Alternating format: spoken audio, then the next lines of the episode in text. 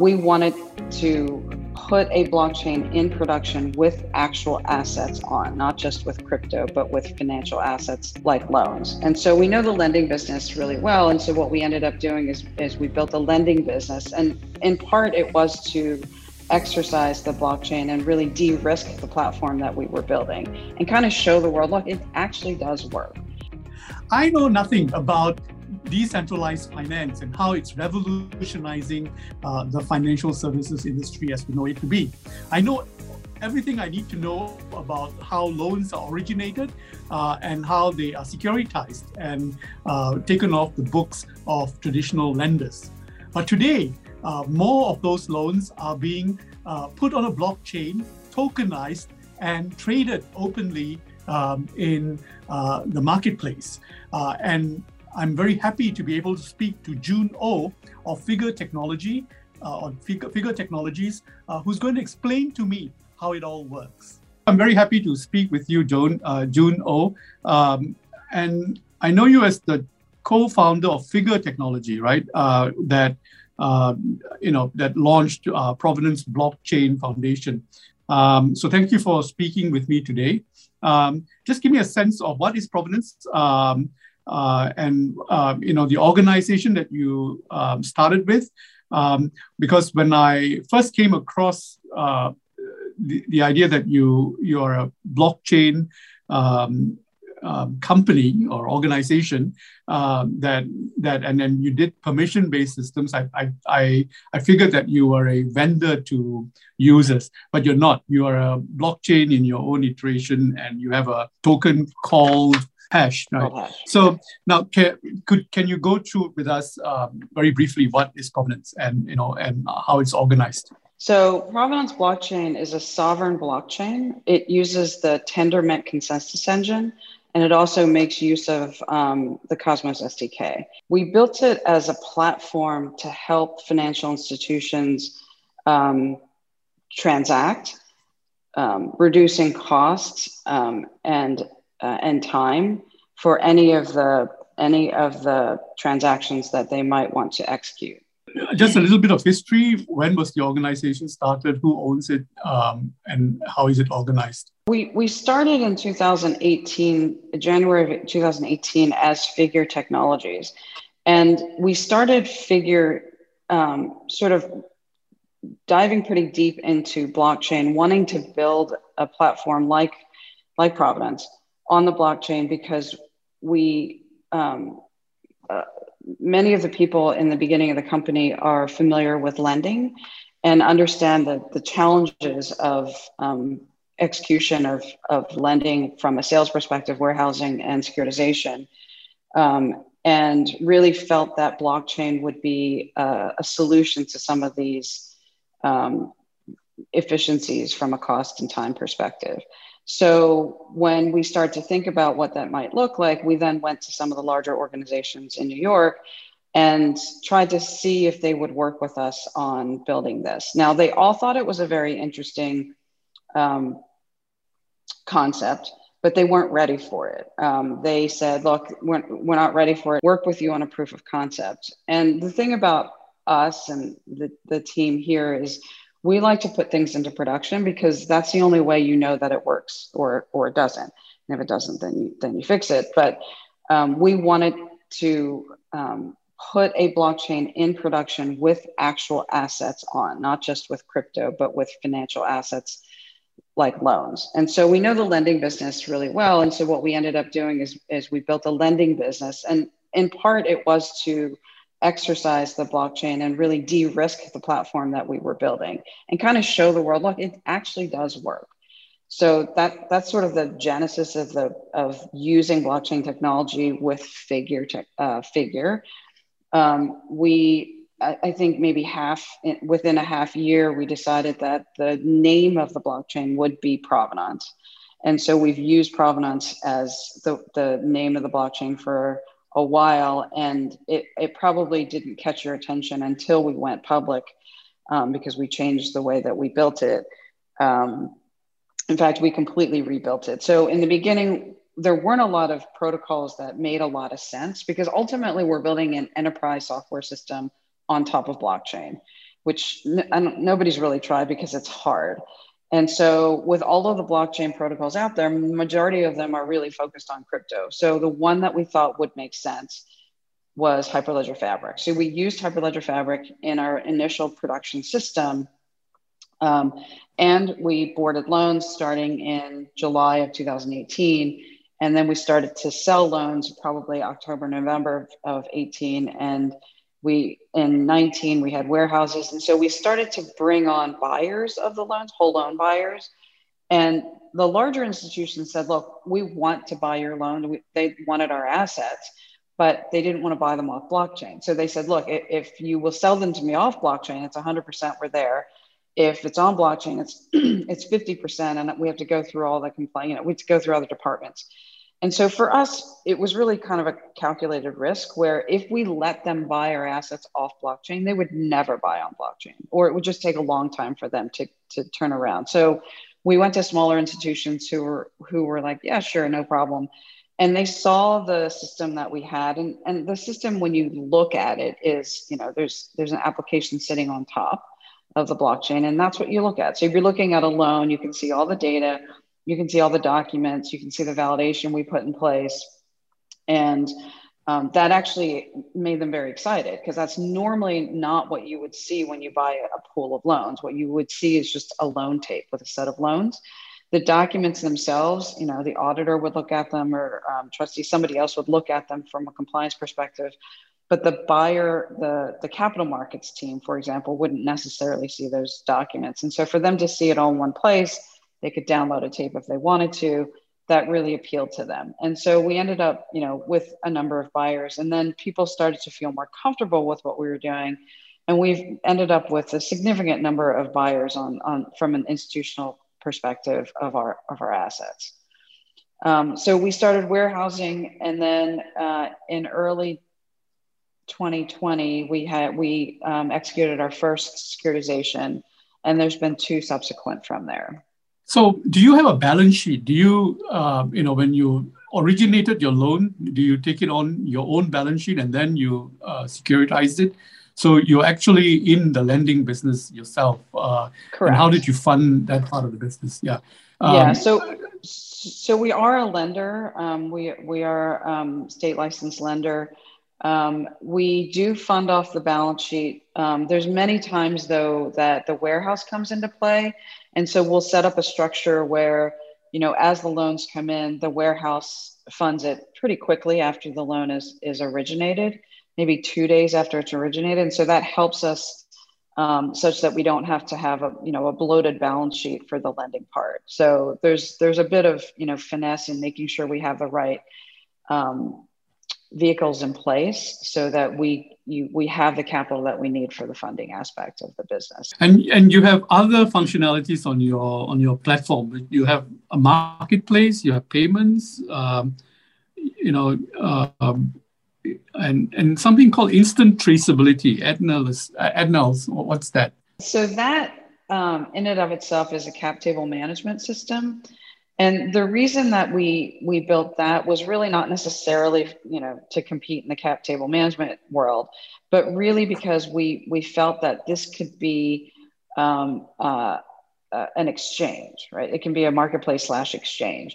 And so if you have a private company that allows their uh, employees to sell assets in a secondary, for example, you know, instead of having a set secondary with a set price, you can actually have um, uh, an exchange. So we have a broker dealer license with an ATS exemption, which allows us to run uh, an ATS, which is an alternative um, tra- uh, uh, alternative trading system. So it's not an exchange per se, because you need a different license for an exchange. So uh, it's an ATS for digital securities. In our case, because we have the broker dealer with an ATS exemption, we are allowed to trade figure securities figure stock, which are securities, on our exchange um, if we wanted to, and which we do. And, and we are actually gearing up to do that um, hopefully in the next month or so. Just run me through how do you actually originate a loan? Um, you know, do your customers come online? Um, do they, you know, buy a token from you? Uh, how, how, does that work? And and how does Hash, the utility token that you have, how, how does that work into um, your interaction with customers? So the the application for a loan is is you know it, it's a it's a it's a regular digital application, right? So you log on to a website and you fill in the application. Um, and then on the backside, there's uh, customer service reps who then may may need to process it. For most of our loans, we try to automate as much as possible. We can't automate 100% things like mortgages for a lot of different reasons. But for our HELOC product and our personal loan, which is an unsecured product, we automate probably 99% of it. Um, so all of that is, you know, it's just a, it's just a, an online application.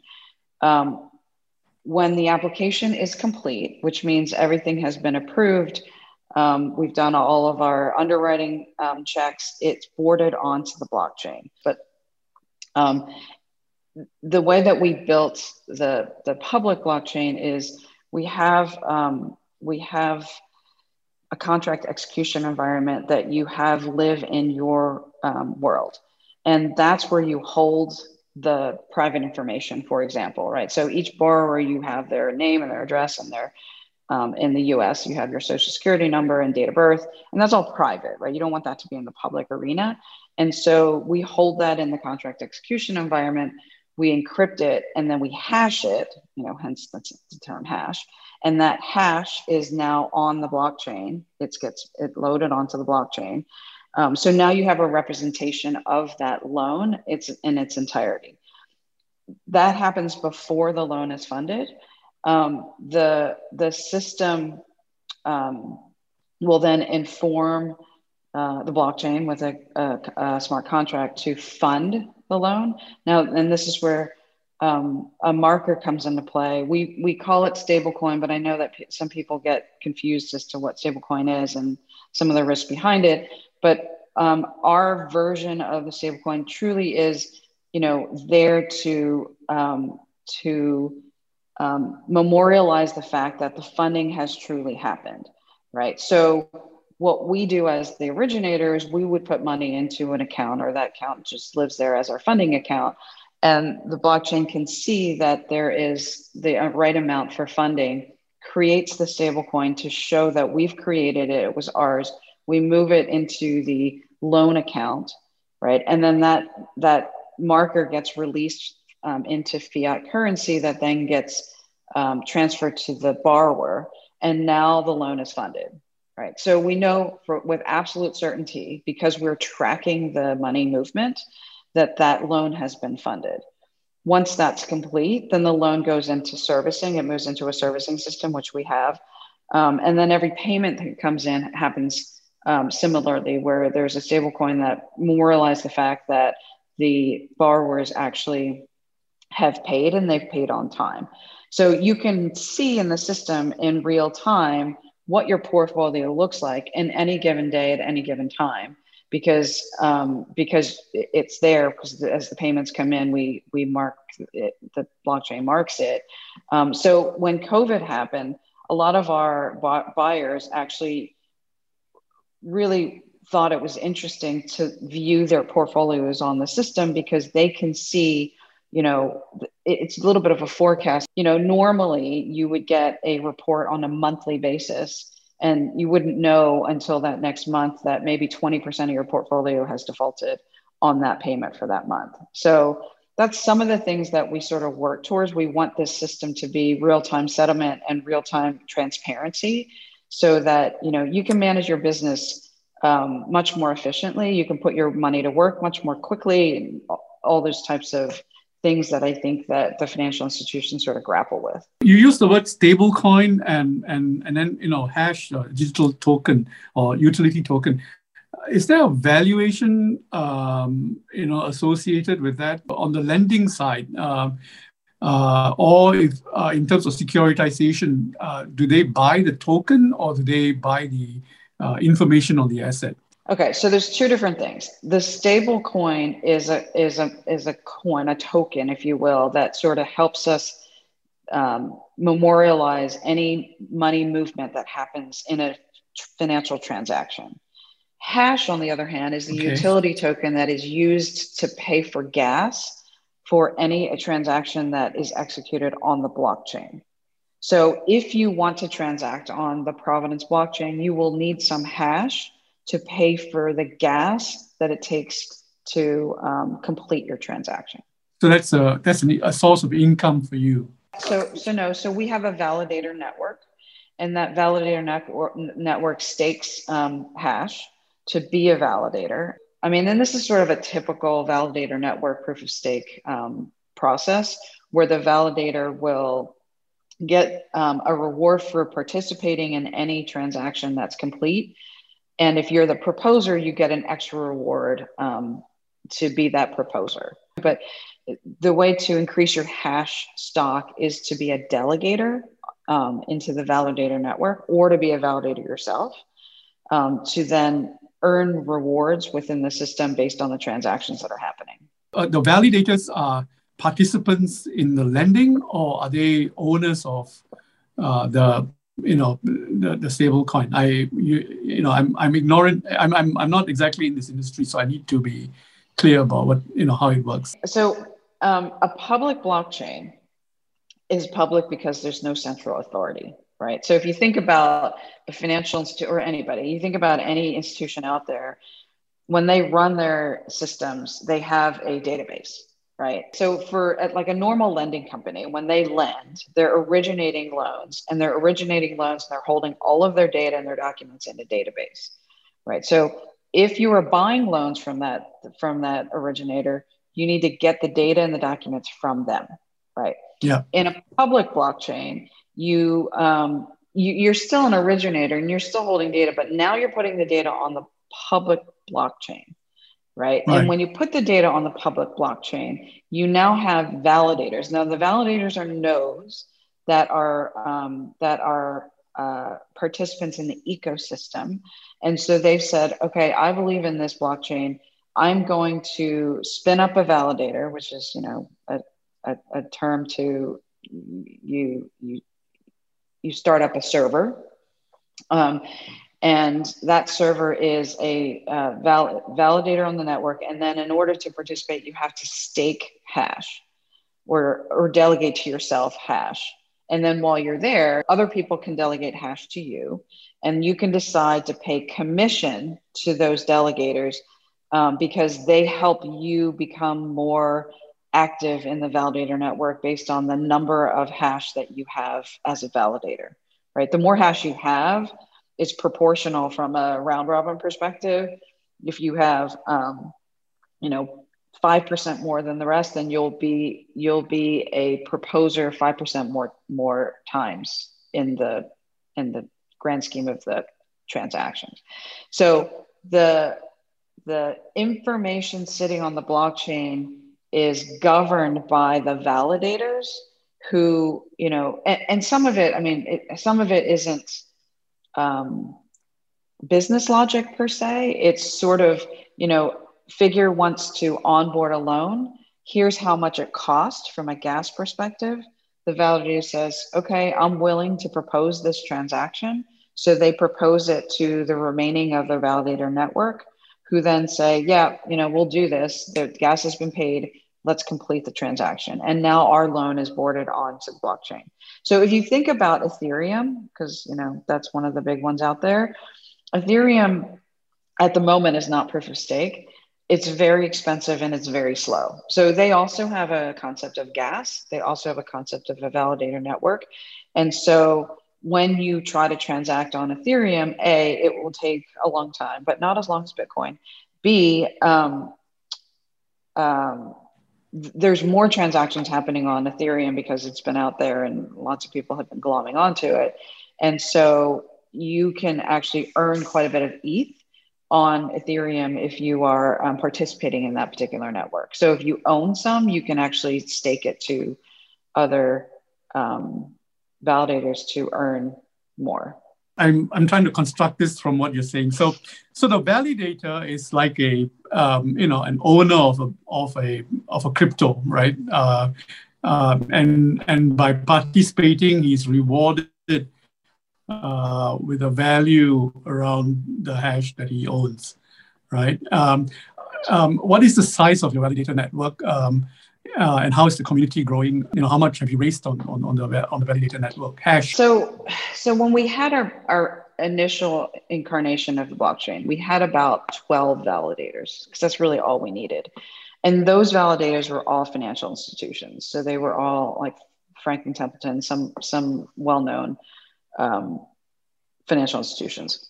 When we switched to the public um, blockchain, we went and we talked to them. We said, listen, um, we're going to shut down the old blockchain, which means your nodes are going to be shut down because we were actually helping them manage that because they all don't have many, they don't, many of them don't have technical departments that can do that. We would like you to be a validator on the new network. Um, it's a brand new blockchain that is um, public. What we said to them was, look, you don't have to. There, there's no obligation. However, if you would like to earn rewards right? Earn more hash, then this is the way to do it, right? Either either you stand up a validator or you delegate your hash to um, a, an existing validator. So we launched our public blockchain in June, and so you know we don't have a ton of validators on. We would like a minimum of twenty.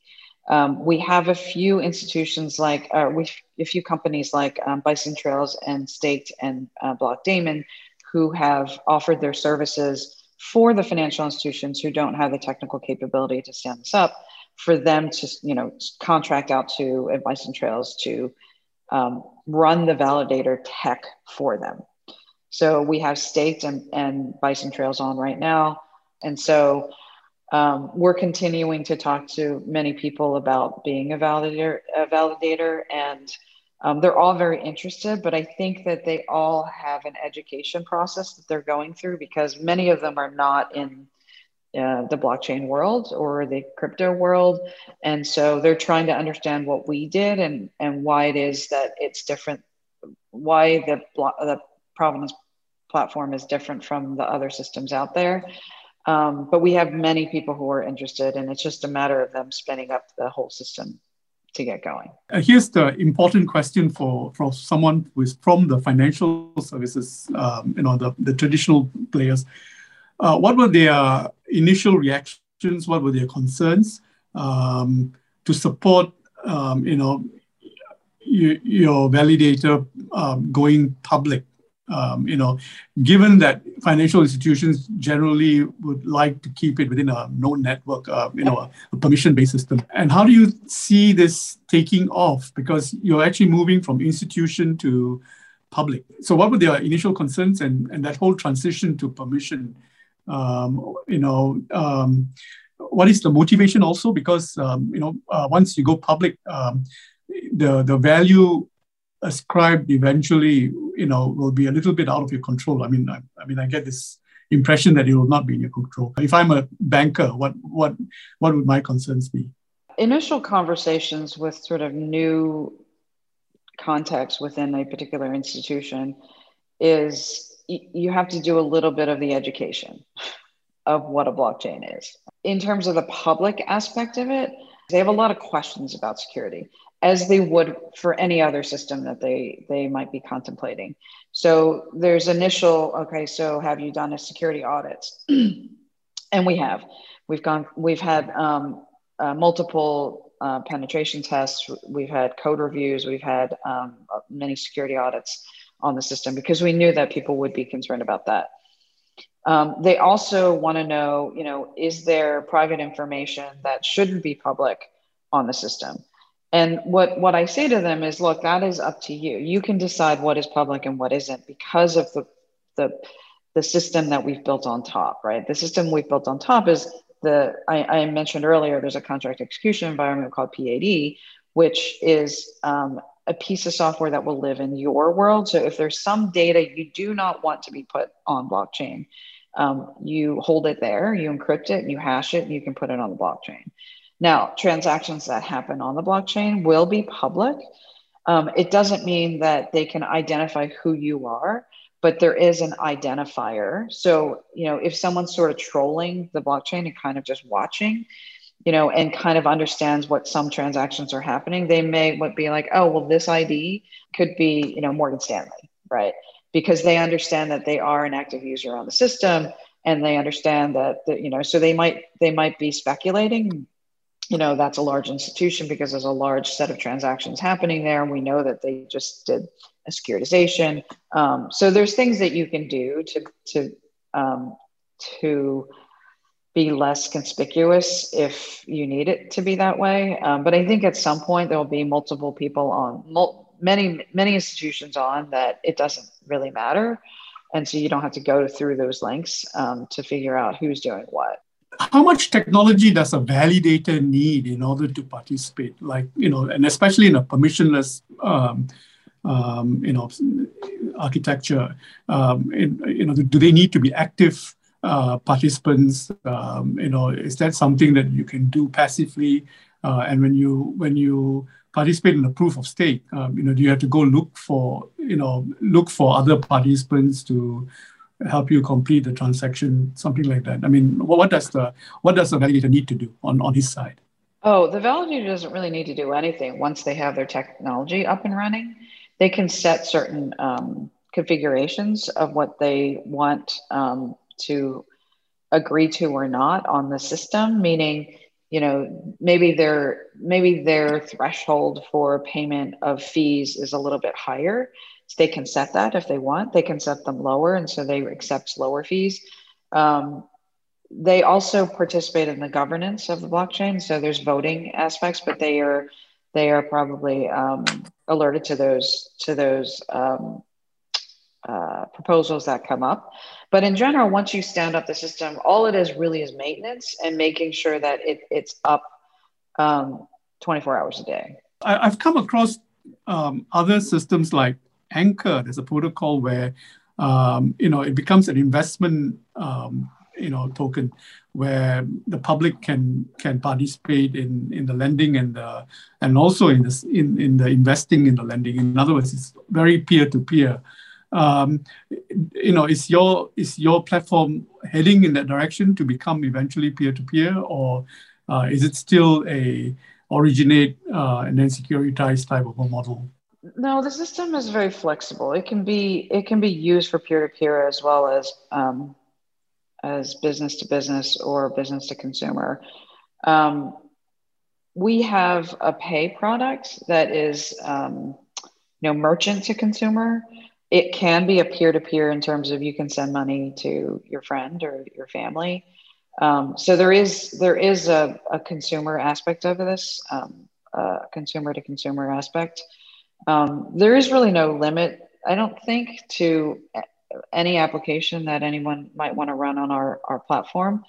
What, what we've done, however, is we've, I mean, we've built an enterprise system on top of the blockchain so that you can transact, you know, lending, or if you wanted to um, board a loan onto the system, not a loan, a fund onto the system, and you wanted to sell subscriptions to that fund, um, into the marketplace. So that sort of that sort of um, uh, explains a little bit of our marketplace. Um, because if you wanted to um, appeal to a large audience for a particular fund, um, you can um, place that fund on the on the our marketplace, it's on the blockchain, and advertise for uh, subscriptions, like based on the regulatory requirements of the investors.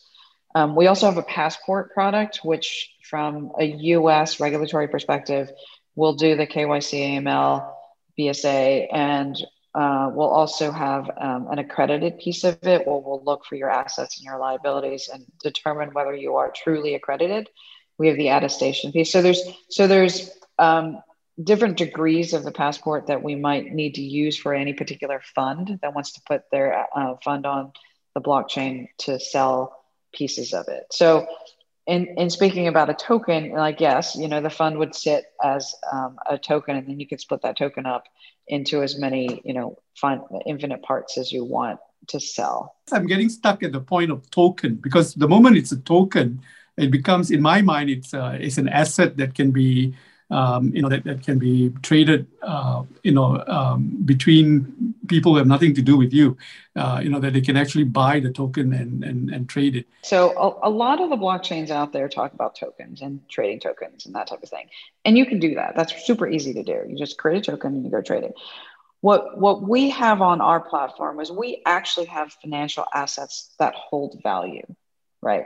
So each of our loans, you can think about each of our loans as an NFT, but but our NFT truly has value on the system, right? When you're trading that NFT, you are trading the value of that asset.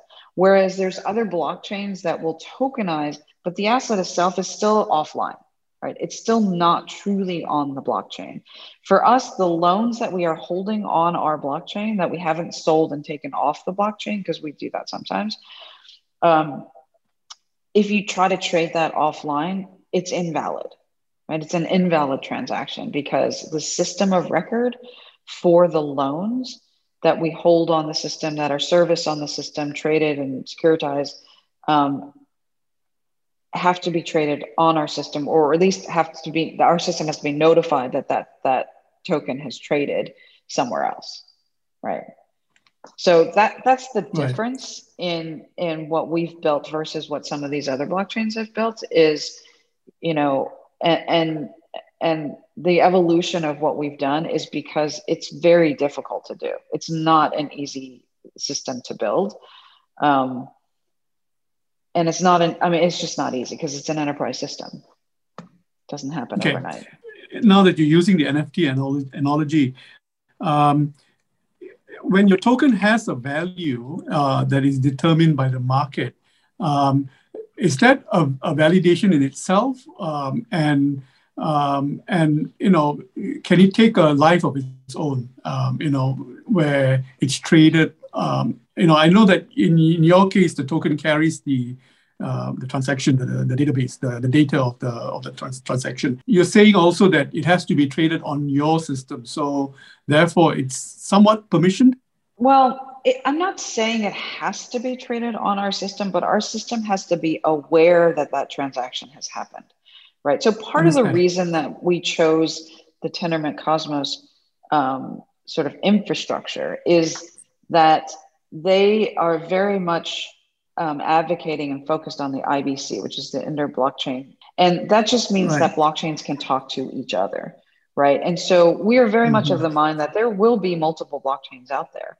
And so, you know, the scenario of here's a pool of loans that we've sold to another institution.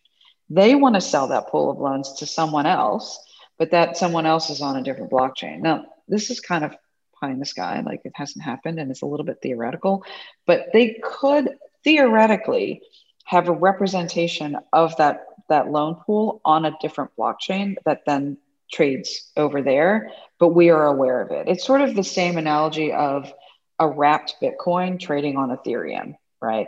So you've wrapped Bitcoin so that you could trade it on Ethereum platform, but under the underlying asset is still Bitcoin. And, and any trading of that needs to ultimately go back to the Bitcoin chain, right? So Bitcoin knows about anything that happens on the Ethereum world because it's wrapped and it and it ultimately goes back to Bitcoin. So it could, I mean, something like that could could happen where um, there's a pool of loans or there's a bond and that bond gets sold on another blockchain, but we should know about it because ultimately that asset lives on the provenance blockchain. So it, it doesn't mean that we are we need to be a permissioned and closed system. It just means that we have to have connectivity with another um, blockchain. And uh, um, just coming back to the origination, why would a customer take a loan? Do they get a loan from Figure Technologies or from the Provenance blockchain? Uh, I mean, like, so, which entity so, do they borrow from? Yeah, yeah. So technically, they borrow from Figure Lending, which is the okay. entity that holds our lending licenses. License. That's okay. the licensed yeah. entity. So, so, so Figure Lending is the originator, and Figure Lending Understand. makes use of the Provenance blockchain. What is the, um, the, the, key selling feature of figure lending? Uh, is it the price of the loan? Is it the convenience? Is that Um, you know, uh, yeah. Why why figure and not someone else here? Well, that now you're kind of going into the normal um, competition with other originators out there. Yeah, yeah. I mean, yeah. with yeah. with our HELOC product, it's a slightly different product than the traditional HELOC, where um, you you get the entire distribution once the loan closes because a regular HELOC is a line of credit really where you are approved and if you don't need the money right away you don't have to pull it down. For us we do distribute the entire thing and then as you pay it down you can then borrow back um, the full amount. So it's sort of a it's a little bit of a, a hybrid model for the HELOC and it's it's a better product than a personal loan for a homeowner because the personal loan products um, cost more um, the HELOC is definitely more cost effective, especially if you have quite a bit of equity in your home, right? If you have a lot of equity in your home, you should take a HELOC out and go use that money for something else because you might as well leverage the home that you're in. Give me a sense of where this technology is leading the industry. You know, eventually, how do you see it playing out? And uh, and you know, and and this whole on the token side. Um, you know, will it take a life of its own? Um, you know, it becomes an industry in itself. Uh, and then on the loan origination side, that's you know that's traditional lending and securitization. Uh, that's the clear part, right? It's simple. Um, but um, where, where do you where do you see it evolving uh, as it goes along? Um, you know, do you think that a blockchain-based lending uh, platform uh, is today superior to, or is just an alternative at the moment? If we if we sell a pool of loans to um, you know institution A, right? Institution A hires a number of third party um, vendors to help them assess what we've done right so a lot of these yep. a lot of these auditors are you know they're sort of around because nobody trusts anybody so what they do is they come in and they audit the loan right and they audit the loan to to look at a did figure lending do what they said they were going to do, which means we have a credit policy and that credit policy has an underwriting box.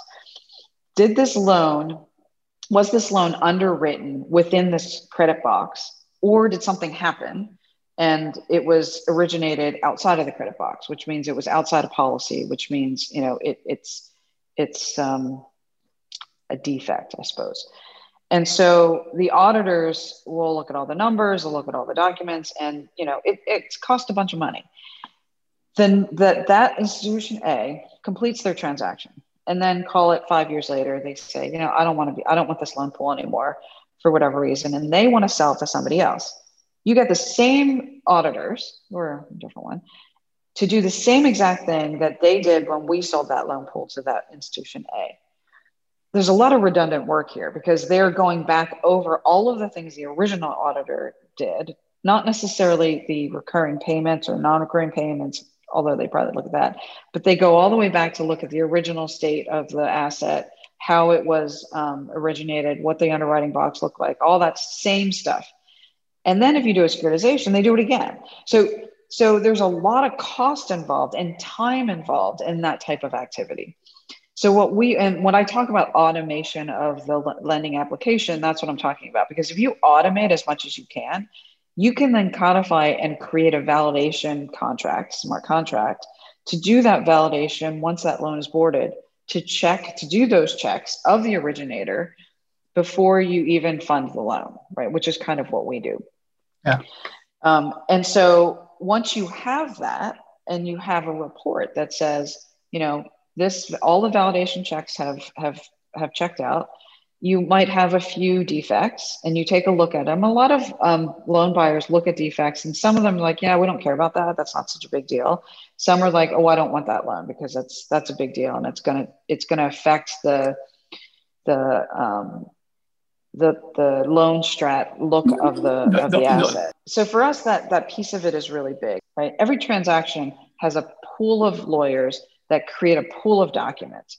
For example, the securitization market is really all about um, the entities that need to be involved to get to the to get to the place where um, they issue the bonds. Right there, there might be four or five entities that the that the pool of loans has to move through to get to the end state which I'm, I, I always say why like we're using blockchain the more digitized it is the, and also you can actually it more easily becomes more liquid um, That's right. everybody's uh, everybody's liquid right so i mean everyone you know can sort of buy and sell the portfolio or, right. or even the individual transaction uh, provenance blockchain foundation is that the governance organi- i mean No. organization um, no. uh, and why is it a found, why is it a non-profit foundation? And where are the revenue feeds for you, for your organization? Like, uh, where do you make your money from? Provenance Blockchain Foundation is a foundation that's literally there just to promote development on the blockchain. So they they might participate as a validator on the network, but the governance of the Provenance blockchain is held by the stakeholders, which really means the validator network on the platform. Understand? Right. So any so Yeah. any proposal Yeah. pr- pr- proposal that comes forward, the validators and the delegators have um, have a voting percentage that they get to vote. And and so the, the foundation is that the technology company that you know updates the technology and all that. So the foundation um, the foundation is responsible for the um, for the base provenance protocol um, blockchain coding. So they do they do sort of own well they don't own it per se because it's open source, but they are responsible to make sure that the protocol level code is working properly. Um, and they will maintain it and they will upgrade it and they will create features on it. But they're sort of the base foundation for the blockchain for any of the tool providers on top, right? And then the um, originators and the actual end users of the system on top. So the developer community we would like to create is really the developer community, to build on top of the blockchain and the foundation developers will just be there to, to for support um, on the documentation as well as the code itself. Figure technology. So what's your revenue feed? Like, uh, where do you make your money in a model like this? There's the fund. There's the there's the funding side. There's the income side. You know. Um, so Yep. um, and Yep, the, maybe the capital side. So yeah. So, so Figure Technologies has Figure Lending, and so from the Figure Lending side, we make money by selling our loans or securitizing Yeah. our loans, right? So that's sort of a normal, Yeah. you know, lender type type um, revenue stream. Uh, the broker dealer, for example, will charge a broker dealer fee um, for anybody that wants to use the ATS. Um, the our pay product. Um, our pay product has actually a lending aspect to it, so we'll do point of sale lending um, for anyone who's you know who's trying to buy a washer dryer and they need a little bit of a, a loan um, we'll give that to them so they make money off of that um, and there are fees on on the pay product but they're significantly less than than the regular interchange fees And the stable coin is that a source of capital? Maybe uh, eventually. I mean, it, does it take on a price of its own? So we were talking to several banks about creating and uh, burning minting stablecoin. For them, it could be that they they want to charge a fee for the minting and burning. They could, um, but they also um, they also um, really like the float, right? Because if we're transacting and using them as our as stablecoin bank, um, we might sit you know millions of dollars at, in in their institution where they would earn on the float um, sitting there. Okay. Uh, the, the float is an income for the for the bank for the bank that is Correct. under correct. or rather underwriting the stable coin. Is that what it is that what they do? All they're doing is they're providing the mechanism for the, the transactions to prove that the fiat money has moved, right? So so if we are if we are selling an asset pool to someone, we tell them, hey, wire your money here, and that bank will then um, you know see the fifty million dollars. They'll create the fifty million dollar stable coin, and that stablecoin then moves to figure. We move ownership of that asset to that institution and then we can either hold the stablecoin or we can redeem it and get the cash back out. So that's what the stablecoin bank does. It's sort of regular banking activity um, if it's a closed loop and so they only take the stablecoin that they mint um, and but if it's a if it's multiple banks, I think the FDIC sees it a little bit differently. But if it's just one bank issuing their own stablecoin and redeeming their own stablecoin. It's truly just regular banking activity. But eventually, you would like to see it, you know, like uh, multiple players, not even banks, um, minting it. We would like multiple players in the ecosystem because um, we want people to use the system. We want people to use the blockchain, which is really why we made it public because it's much easier for people to use the system if it's public. Permission to permissionless. Uh, what was the motivation? So we didn't actually mean to go permissioned in the first version of this. In, in some ways, it was a little bit of an experimentation on if this technology can actually do what we need it to do for complex, you know, financial transactions, right? And at the time, we put all of the data onto the blockchain, which is, you know, we encrypted it, of course, and we secured it as as well as we absolutely possibly could we we secured it to the extent that if somebody actually sat and tried to sniff out keys, they might actually get a key, but they would only get one loan, right? So if you had a pool of assets, you know, with I don't know a thousand loans in it, they might sniff and get one key, and they would get they would get access to data from one loan but they would never be able to change the ownership of that loan. We really truly believe in the public open source um, aspect of blockchain. And so we really didn't want to stay with the permissioned world. Um, and, and we also believed in the distributed nature of it.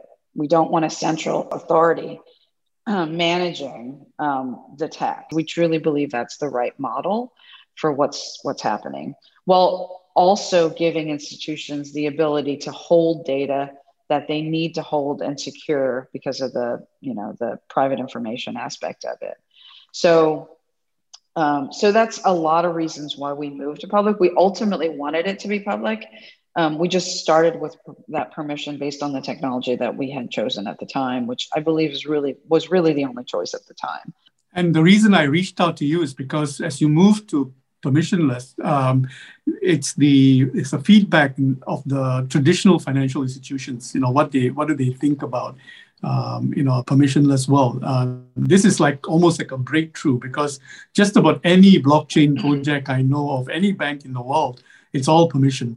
Um, yes. You know, and it's yeah. even on. It's almost an on-us transaction, which is you know it's it's uh, specific to the institution uh, in, in, a, in a sense. So um, so I was also reaching out to you to to see um, how that transition is taking place, and you know, and and I guess organizations like yours, I mean, you know, players like yours.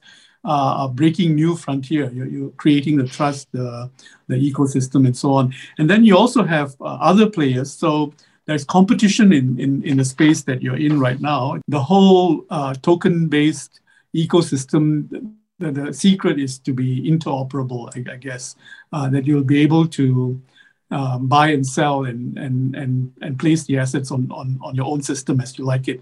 But you will have uh, a track of the transaction, um, you know, as the originator. Is that the correct way to see what you're doing? That's kind of my view right now. We're not there at the point where, you know, someone wants to take it to a different chain.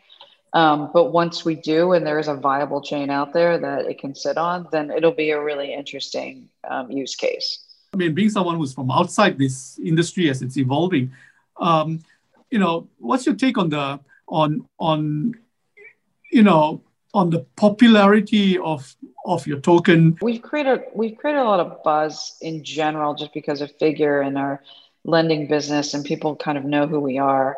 Um, and so when they found out about the blockchain, you know, we had a lot of inquiries about you know being able to buy. And in the previous incarnation of this, it was difficult to buy because it was it was um, it was a reg D offering. And so you really had to be an accredited investor, which is another reason why we moved from that blockchain to the to the new blockchain because we wanted it to be a utility token and freely traded with with others. We really look at the the amount of the value of assets that are sitting on our blockchain, which really distinguishes us from other blockchains, right? So it's not just pure speculation. It's oh hey they're actually using the blockchain for the technology that it could you know that that we want blockchain to be, which is a technology that's used for true, um, uh, true applications in the real world. Judy, you've been really very patient and very kind in, um, in explaining the whole mechani- mechanism. Uh, it sounds to me like these are really early days. Uh, you know, it'll be it'll be great to follow. You know how uh, the Provenance network evolves um, and and um, how you grow, and and also uh, this whole um, you know transition of traditional finance into a yeah. you know decentralized um, ecosystem. You know the, the, traditional players think of decentralized as an enemy of uh, of centralized. You know, uh, right. and and yet uh, it's players like you who sort of you know build a bridge um, taking assets that are very recognizable in, in, traditional finance and then taking it into a marketplace, um, you know, in the network world. Thank you very much for for spending time with me on this. Well, I'm going to give you one more thing on that on that transition. So when we had the permission, people asked like millions of questions about what we were doing. Now that it's public and it's open source, we can say, hey, just go look at the code right? You can see exactly what's happening on the blockchain. It's a little bit of a like damned if you do, damned if you don't.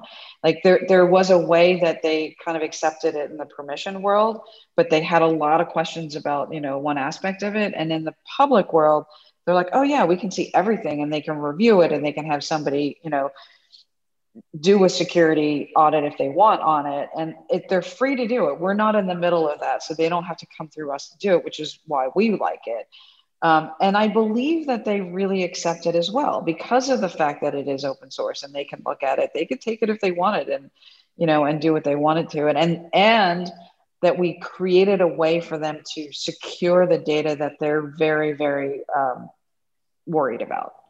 Right. So we were, we create a way for them to do that. And so that opens them up to, okay, I get this. Right. I understand what's happening and I understand why my data is now secure the fact that your code is available on GitHub and um, you know and that anyone can take it on and and in a happy situation they can even create forks right? They can they can yep, create a, a, right. a, different ecosystem from that's yours. right. so that yep. whole universe uh, the people in the traditional institutions just don't understand. Even i you want it to come alive and, and take a life of its own. So right. Um, you know and and and you will not have any control over how it evolves. So that's that that aspect of it um, you know we are all learning. So it's just uh, early days yet